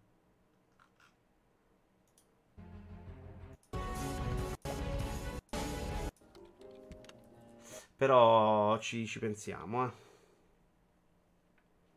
Lo uso per lavoro. E eh, io usavo una roba che non mi ricordo il nome. Che tu facevi un post sul sito, lui lo mandava su Facebook, poi lo mandava su Twitter, che era molto comodo. Dovevi stare attento a non fare incastrare delle sequenze infinite, circoli viziosi, però per il resto era fatto molto figo. L'ultima cosa del canale di cui volevo parlare con voi era i contenuti in evidenza su Twitch, una nuova politica. Ve lo spiego. Ed è una roba che sembra molto banale, ma potrebbe aver senso. Non lo so se ce lo ha.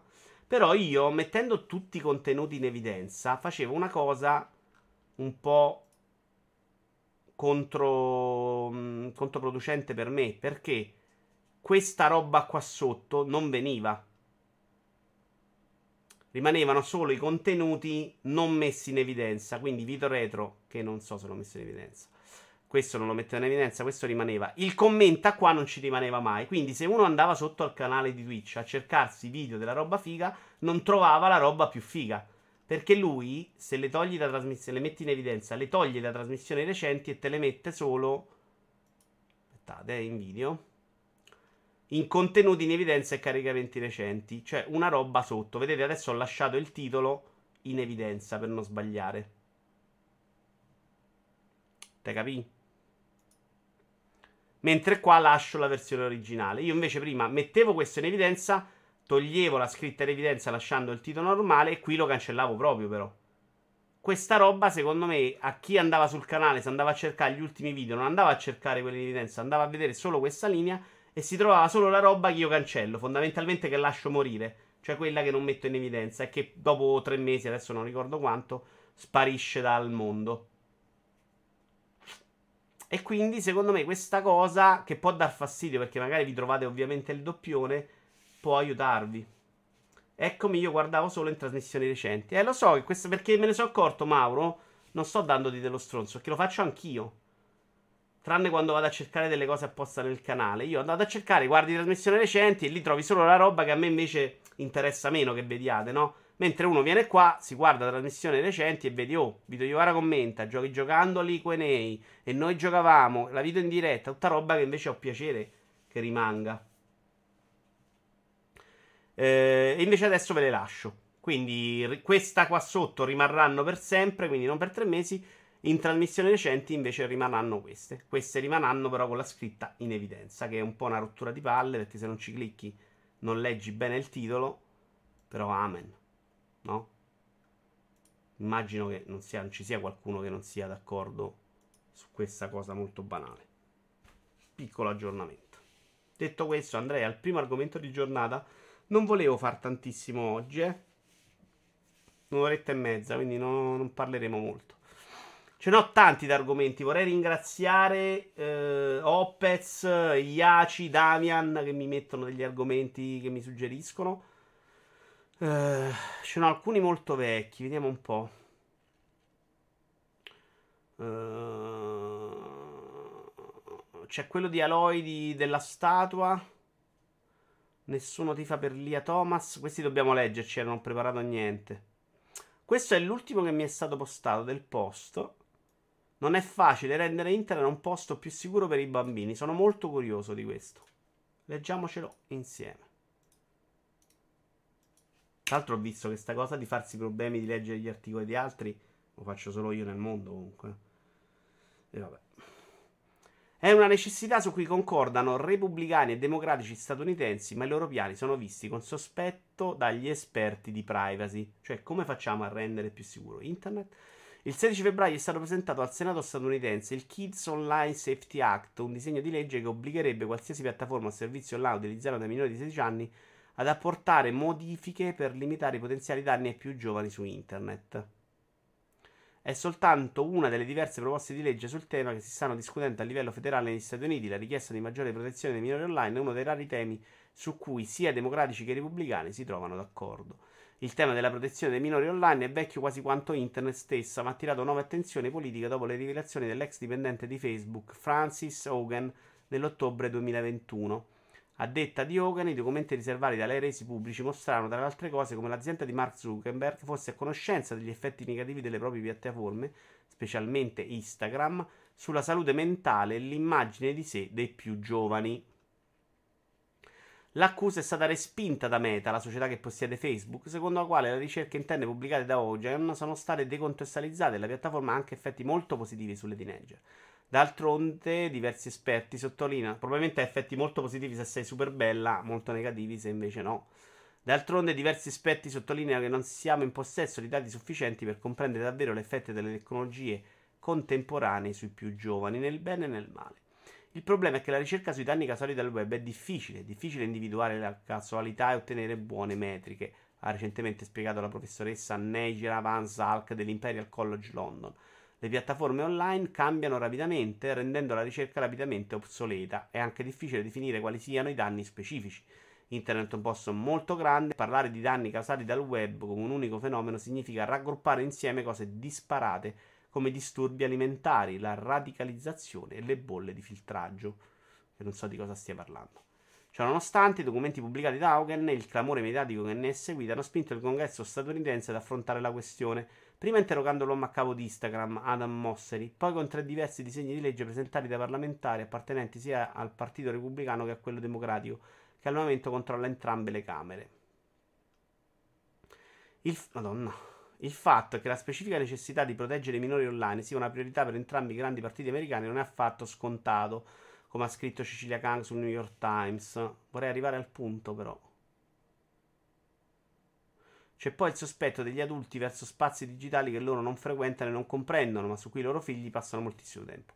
Secondo il professor Lawrence Steinberg, incolpare Facebook per il malessere di un adolescente può diventare un modo conveniente per evitare altre spiegazioni più scomode ma ugualmente plausibili, come le disfunzioni familiari, l'abuso di sostanze e lo stress scolastico.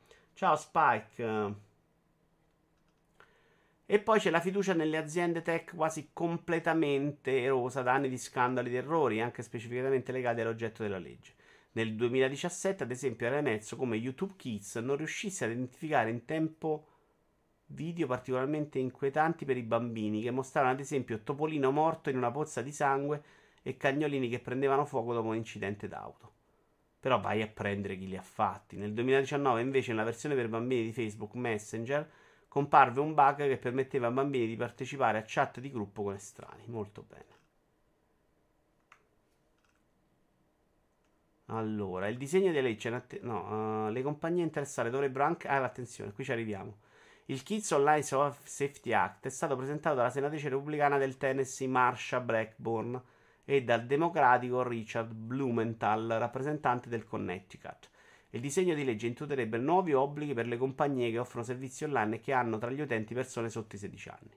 Si chiede alle piattaforme di prevenire la promozione di comportamenti dannosi come suicidio, autolesionismo, abuso di sostanze e disturbi alimentari, ma anche di permettere ai minori e ai loro genitori di controllare la loro esperienza e i dati personali, offrendo la possibilità di rinunciare alle raccomandazioni di contenuti gestite da algoritmi, riducendo i dati che possono essere raccolti su di loro o addirittura il tempo che trascorrono sulla piattaforma.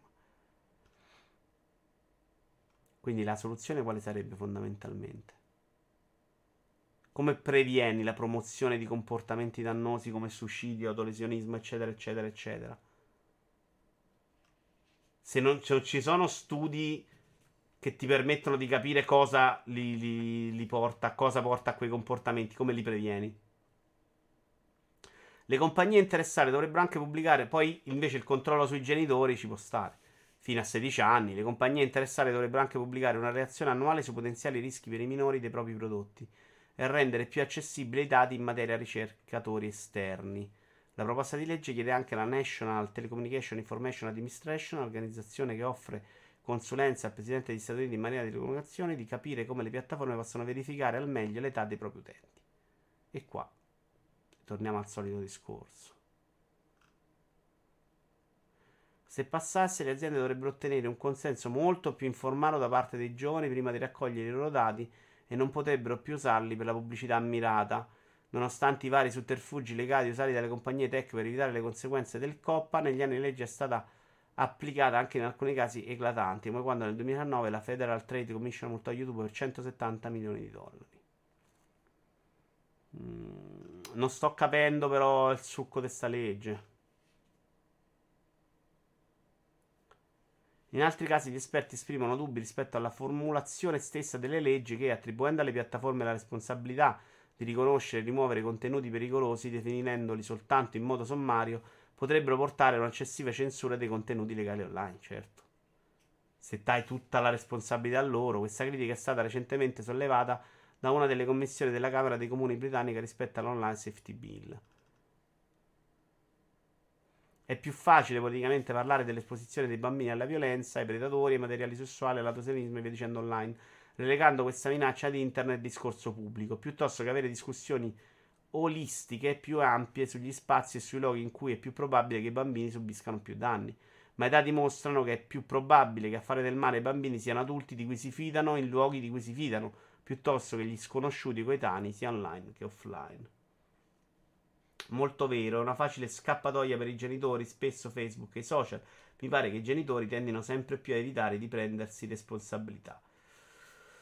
Io non, per la mia esperienza è che non trovo neanche genitori che mh, danno la colpa a Facebook di qualcosa, semplicemente non lo considerano un problema, che è una roba da sconsiderati oggi.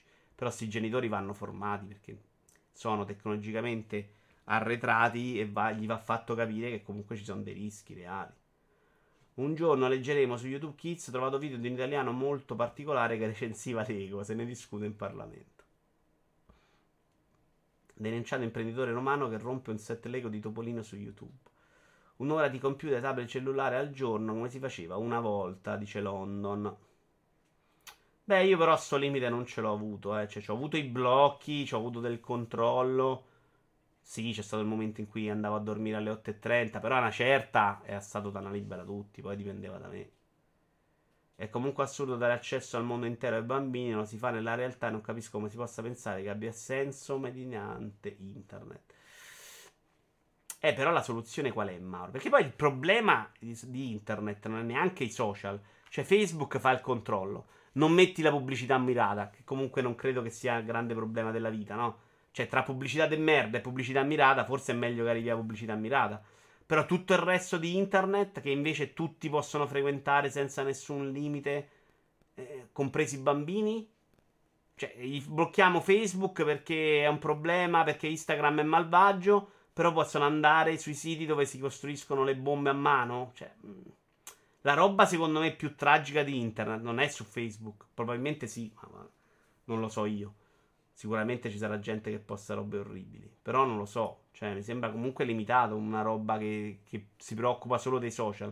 Mi sembra fatta da gente che non conosca che cazzo sia internet, però, no? Chiaro che YouTube puoi responsabilizzarlo un po', mi sta anche bene.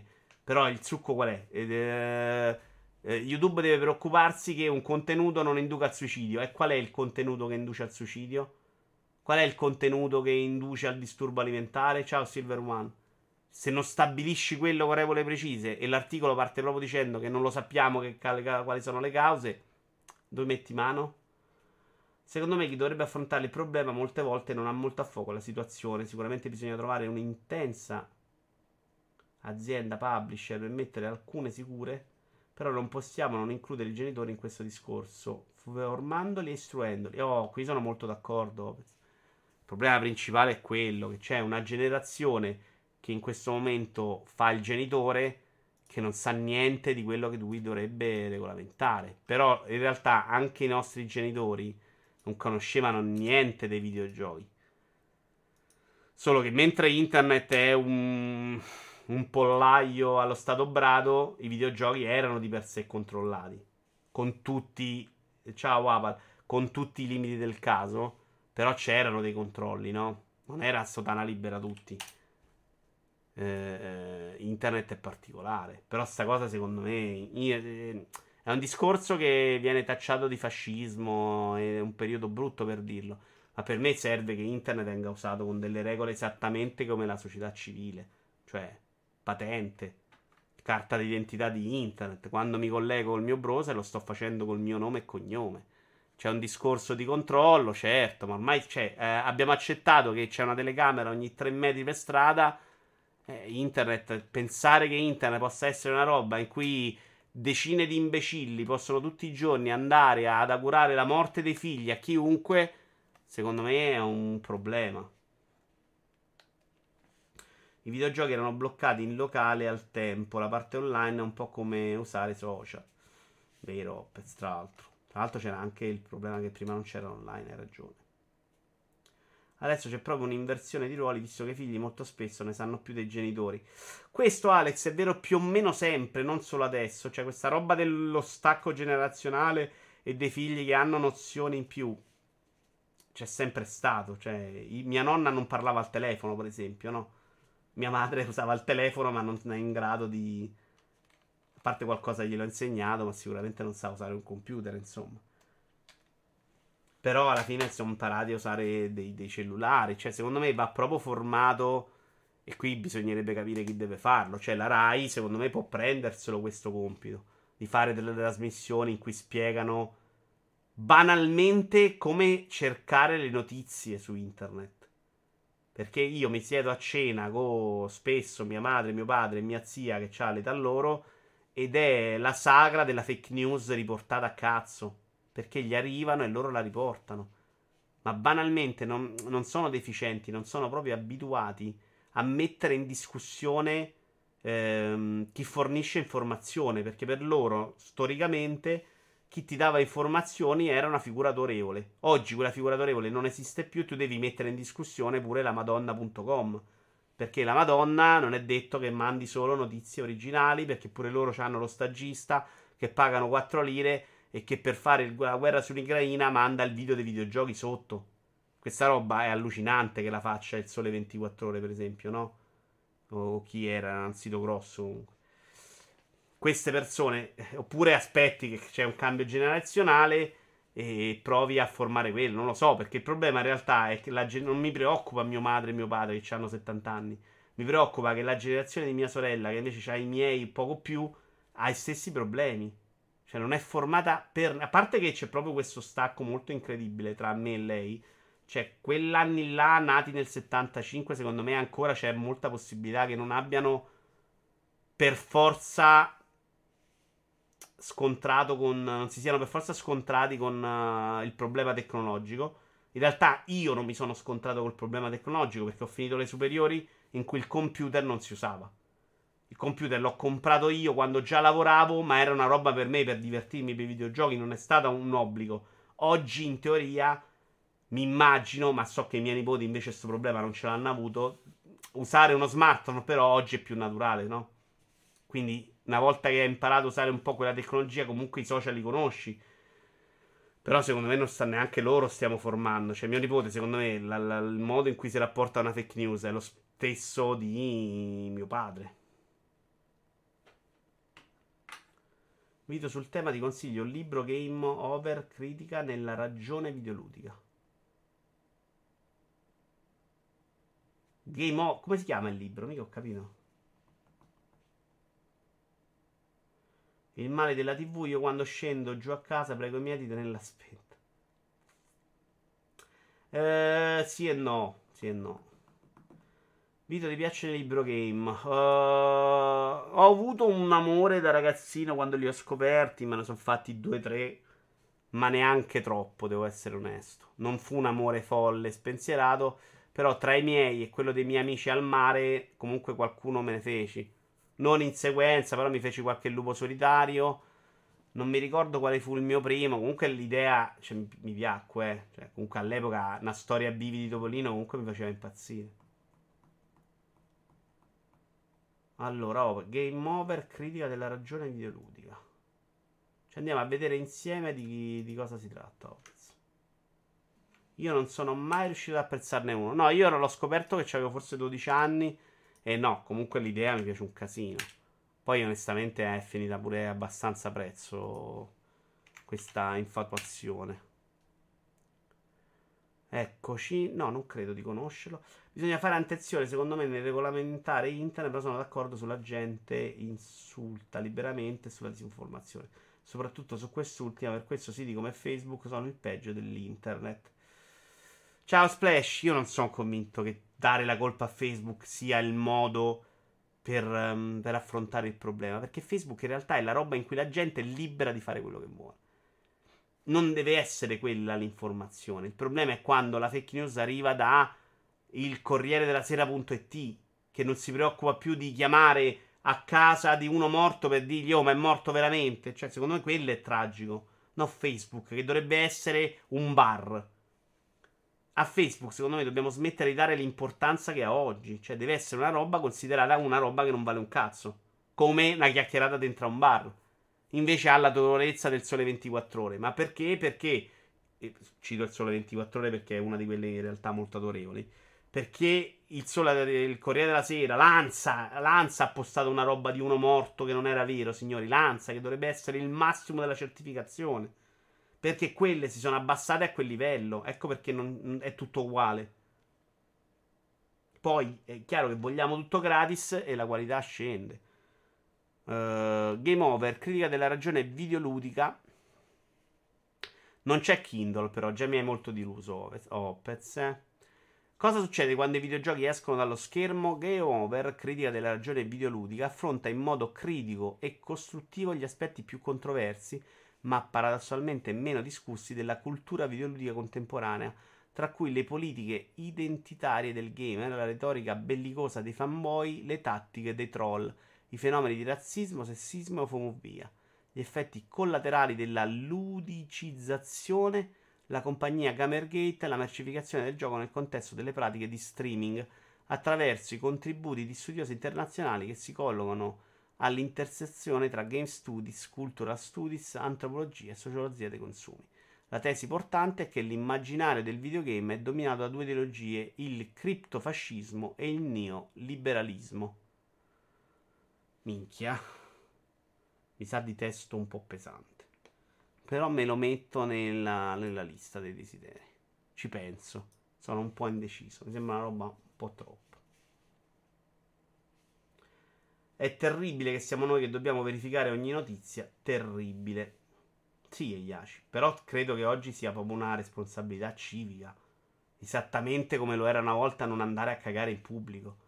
Oggi è importante. L'altro giorno ho proprio un po' sbroccato su TFP perché c'era un ragazzo su un post che dice: Guarda, ho messo sta cosa, ma non sono sicuro che sia reale. E uno gli ha detto: Vabbè, ma non potresti verificarla prima di postarla? E l'ho detto: No, perché per me è più importante parlare della possibilità della discussione rispetto al fatto che sia vera. E lì ho perso la testa perché no, invece, proprio no. In questo momento storico, porca troia, tutte le persone devono prendere proprio come responsabilità, esattamente come decidiamo tutti che cagare sull'autobus sia sbagliato, di non postare una roba che è falsa, di non parlare su una roba che è falsa. È diventato fondamentale, importante sta cosa. Però, Vito, se nel tuo bar inizi a mettere giornali finiti con notizie, con, finti, con notizie finte e pericolose, sei certo che ti vengono a cercare. Mm. Mi piace questo tuo esempio. Mi piace. Mm. Ci ragiono. Che non è una stupidaggine. Il problema è che in un bar c'ha il controllo. Uno come Facebook quel controllo non ce l'ha mai, però. Quindi l'unico modo per avere quel tipo di controllo è verificare ogni contenuto alla pubblicazione. E quindi ne perderemo noi che vogliamo invece fare il TikTok ogni tre secondi per dire quello che ci sentiamo. Però sì, messa così c'hai più ragione tu che io. Ah, i dibittanti? Cazzo, l'ho letta adesso. No, non posso leggere i bittanti. Sono estasiato da Bittanti, è assolutamente una roba che adoro che esista nella vita, ma non è mai una roba che posso leggere io. Non sono all'altezza di Bittanti, lo ammetto. L'epoca della post-verità, eh, Kojima ci aveva visto lungo, purtroppo non c'è alcun modo di arrivare alla certezza di una fonte, si può solo ragionare nell'ottica della credibilità e dargli del segno della croce. Super Deep, io adesso, cioè il mio modo di arrivare all'informazione è leggere solo il post e pagandolo, che mi sono abbonato perché me ne, me ne uso con questo senso, perché secondo me fanno un ottimo lavoro, che so che è una roba che fanno loro. Ovviamente io se faccio finestre e poi nella vita mi metto a fare il canale Lego e faccio video su YouTube e faccio live su Twitch, non mi è possibile fare a me il lavoro di verifica. Quello che posso fare è fidarmi di una fonte. Una volta che stabilito che una fonte è accettabile, secondo me devi anche prendere atto che se c'hai i soldi glieli devi dare perché smettiamola pure con questo concetto che tutto deve essere gratis, perché è ovviamente una, una, una corsa al massacro. E a quel punto eh, il, mio, il mio cercare la fonte significa fidarmi del post. Che era quello che facevano prima, però, eh. ragazzi. Prima i giornali funzionavano così. L'idea che arrivava da un giornale non erano scemi che non confrontavano, anche lì non c'era sempre la verifica. Io mi ricordo un film che oggi sembrerebbe assurdo, che, che è il film, ve ne ho parlato 800 volte, in cui c'era un giornalista in America che su un, penso un settimanale tipo Panorama all'Espresso, si era messo a inventarsi storie e ad inventare le fonti, giocando sul fatto che all'epoca questo controllo delle fonti non si facesse benissimo. Ed era considerata uno scandalo perché che sei matto che il giornalista non controllava la fonte. Oggi film non ha nessun senso. Cioè, guardarlo oggi, sarebbe, quindi. Quella ha scritto una cazzata, è normalissimo. Dov'è il problema? Concordo, si dovrebbe fare attenzione a cosa dare eco. Quello è un altro ancora discorso, Splash. Perché un'altra cosa che si fa sbagliando, ma anche persone intelligenti, è ritwittare il coglione che vuoi perculare. Cioè, continuare a ritwittare i messaggi di Salvini non, non fa un torto a Salvini. Perché nella tua bolla ci saranno 10 persone che diranno Salvini è un coglione. Ma avrai portato quel messaggio a 100 persone. E da quelle 100 persone ci saranno un sacco di persone che invece Salvini prenderanno il messaggio a basso o viva Putin e lo prenderanno come hai visto questa Mava Putin c'ha ragione perché Putin è fascista e prende gli... gli stai facendo un favore. Cioè questi personaggi hanno preso potere per questo motivo, perché vengono rilanciati da chi li odia. Quindi non va bene che rilanciate Salvini, è sbagliato. Invece vedo proprio, oh, a battutina sopra del cazzo, con sotto Salvini, col suo messaggio. Il, il, suo messaggio che spesso è politico, che non è casuale, con l'errore che non è infilato a caso. Ah, coglione, che hai scritto? Te voglio menare, te voglio fanculo. Intanto hai rilanciato, no? Via. Messaggio suo gli hai fatto un favore. Conosco posti dove c'era cronaca vera per dire non sono mai arrivati i carabinieri. Ah, cronaca vera è falso, Iaci? Ma in realtà oggi c'è. Sono stato scandalizzato da Pierpaolo Greco che su multiplayer.it ha detto, mi ha spiegato che l'aerosol è una roba solo italiana ed è probabilmente una puttanata. Devo informarmi bene su questa cosa. Perché a Pierpaolo Greco credo, quindi mi devo andare a informare. Pensa su Twitter, due giorni un giornalista ha messo un video dicendo che era un'arma nucleare russa io ho protestato dicendo che era un video vecchio usato sui siti bufali e lui fa bisogna condividere, bisogna aiutare a vicenda e che verificare notizie è difficile. È un giornalista, dice pezzo. Tragedia. Io mi sono avvelenato perché l'ha scritto una a cazzo su un forum, però capisci che siamo arrivati invece il giornalista dice vabbè ma mandiamola, poi magari c'è la discussione intorno, che ce frega, poi ne parliamo. Il fatto è che sfrutta Facebook per ottenere informazioni spesso sono persone che difficilmente sanno cosa sia un giornale o un libro. Notizia di Pierpaolo ha sconvolto pure me, verificherò le fonti. Assolutamente. Esatto, hai ragione da vendere su questa cosa di rilanciare il peggio perché ci trigger. C'è un po' il rischio che si crei però il mito dell'innominato. Mm, mi piace la tua posizione su per dire. Stasera mi avete veramente ribaltato un paio di volte, eh? Però in realtà... Ha senso quello che dici, porca troia. Però in realtà a nominarlo si nomina comunque. Secondo me si può. Non è che non lo devi nominare. Cioè, puoi scrivere Salvini un coglione. Non devi farlo rilanciando il suo tweet. È l'errore. Cioè, il messaggio in cui scrivi quello che dice Salvini è un leggermente sbagliato e un po' discutibile. Quello che dice la Meloni è pseudofascista e mi, mi, mi sconvolge molto che adesso faccia la guerra a Putin. Non è non devi farlo, cioè non è che non devi nominarli, non devi lanciare il loro messaggio in cui leccano le, crosti, le crostatine e dicono questo è cibo italiano, perché quel messaggio arriverà a gente che lo prenderà invece per quello che vuole che arrivi lui. Un omaggio alle crostatine italiane.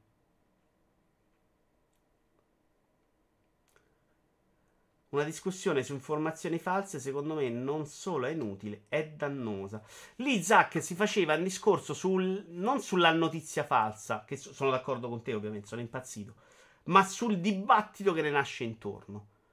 Cioè, prendo un mess- un messaggio di Prodi in quel caso. E discutendo di quello che potrebbe aver detto Prodi, ne esce una discussione. No! No! Non devi proprio mai rilanciare un messaggio falso. Sì, non devi farci la polemica, chiaro, perché in pieno stile Santa che a secondi il loro gioco. Che abbiamo solo in Italia. Iaci, io lo scopro oggi questa cosa. Io non l'ho usato tantissimo, però le mie nipoti ancora oggi le, gliele fanno fare tantissimo. Vito, col nuovo sindaco adesso Roma è più pulita? Onestamente io la vedo molto poco, lo, non, non, ti saprei dire. Dovrei chiedere a qualche amico. Non lo so, non lo so. Stanno, a me stanno passando di più. Però l'inverno passano di più, l'estate è una tragedia. Però da qui stanno passando con regolarità per raccogliere la differenziata. Io chiuderei con un'altra cazzata e poi ce ne andiamo a letto. Discussioni poca roba oggi, però intensa, mi è piaciuta. Ed è, oddio, c'era anche Caped. Ne parliamo la prossima volta di Caped Show. Parliamo di Marderville due secondi oggi. Che è questa roba qua. Sto vedendo esattamente queste visioni, tra l'altro. You gotta keep track of the evidence. You have a notepad? For Terry Seattle. Every day means a new murder case and a new celebrity Alle 7.40 passano le scusa. You ready to solve a crime? Ready. Scream it! I'm ready to solve a crime. Let's go! Lui è fisso in ogni episodio, è una roba di improvvisazione che ha un canovaccio, è girato come una serie TV. Ha un canovaccio fisso e poi ogni, pers- ogni puntata viene un ospite che fa il collega del protagonista, a cui è morta la collega 15 anni prima, e devono risolvere un caso. Ma il giochino di risolvere il caso è molto reale anche per le- gli spettatori, insomma, voi da casa, perché vanno a intervistare tre indagati in ogni episodio e questi, tra le cose che dicono, ti, ti- ti spiegano anche, eh, ti fanno capire in base a del- dei piccoli dettagli, a volte la mano mancina, un po' come funzionano i gialli, chi è il colpevole. Quindi tu ti guardi questo episodio, ti fai due risate perché c'è molto gioco sull'improvvisazione e se l'ospite è bravo ti diverti di più. Ce n'è stata una, una puntata ho mandato avanti che era insopportabile l'ospite. Alcune sono riuscite meglio, sono più simpatiche le scene, insomma, quindi c'è la parte proprio divertente. E c'è la parte gioco in cui devi capire chi è l'assassino. È una roba che dura mezz'ora episodio molto veloce. Non è neanche complicatissimo indovinarlo, ma io non ci riesco sempre, quindi non è neanche sta stupidaggine. E- Ed è figa l'idea. Ovviamente a volte non funziona, cioè l'ospite spesso rovina proprio la puntata, secondo me. Cuphead Show non l'ho finito, ma è sottotono. Se vi è piaciuto il consiglio Over the Garden Wall, simile nello stile, ma molto più centrato nella scrittura e nelle scelte artistiche. Non sono per niente d'accordo, Super Dipi, ma ne parliamo la prossima volta. Ciao, Gogul. Sulla carta sembra interessante, considerando anche il cast. Beh, il cast c'è solo il protagonista famoso, gli altri, boh. Tutti gli altri sono gente che ci sta un episodio so- so- solo. Tipo Sharon Stone, secondo me, è bravissima. Ehm, il primo è il comico, quello famoso americano, quello che scriveva i Simpson, molto bravo. Qualche episodio e mezzo, molto me, proprio non riuscito. Over the Garden Wall non so cosa sia, però. eh. Dove si vede? Nel senso Netflix, roba qua? Che me lo segno e me lo guardo. L'altro, la... ah, no, no, ho capito qual è. Eh, ci avevo provato a vederlo, sai che non mi aveva fatto impazzire per niente. Caped, secondo me, nella sua scemaggine, ed è una roba che secondo me parte meglio e tende un po' a scendere. Però ne parliamo la prossima volta. Non mi fare parlare di Caped la prossima volta. No, no, ma ho capito qual è. L'ho mezzo iniziato a vedere e ce l'ho sicuramente salvato nei miei preferiti. Però non sono d'accordo che stilisticamente sia. Soprattutto stilisticamente non sono d'accordo che sia più bello. Caped, secondo me, c'ha il problema che riempie troppo lo schermo. Ma è proprio bello da vedere. Allora, signori, io vi ringrazio per la compagnia. Abbiamo proprio l'imbarazzo della scelta. Da chi portarvi. eh, ah, gli appuntamenti. Siamo a mercoledì. Devo cominciare Elder Ring e lo comincerò in questa settimana, ma va aggiorno su Discord su cosa faremo perché non ne ho la più pallida, più pallida idea. Allora, tra l'altro ho rosicato, vi devo dire una cosa, l'altro giorno guardavo una live di Moccia e c'ha gli amiibo dorati, che su eBay stanno a 5.000 euro. Ho proprio rosicato. Ho fallito, tutto nella vita. E... Vabbè, c'è Tony, andiamo da Tony, vaffanculo il nostro amichetto Tony. Vi aggiorno su cosa facciamo sabati, eh, sabati, sabato. Ciao belli, sabato ci sarà quindi una live. Io potrebbe essere, se arrivano i 7 Lego, che facciamo proprio quello. Magari provo anche a fare la live sul canale YouTube Vitos Legos House eh, di montaggio. Tanto sono set piccoli, quindi posso montarli qua col tavolinetto e potremo fare quello. Avrebbe molto senso. Però non so se arrivano i Lego. Ciao belli, alla prossima.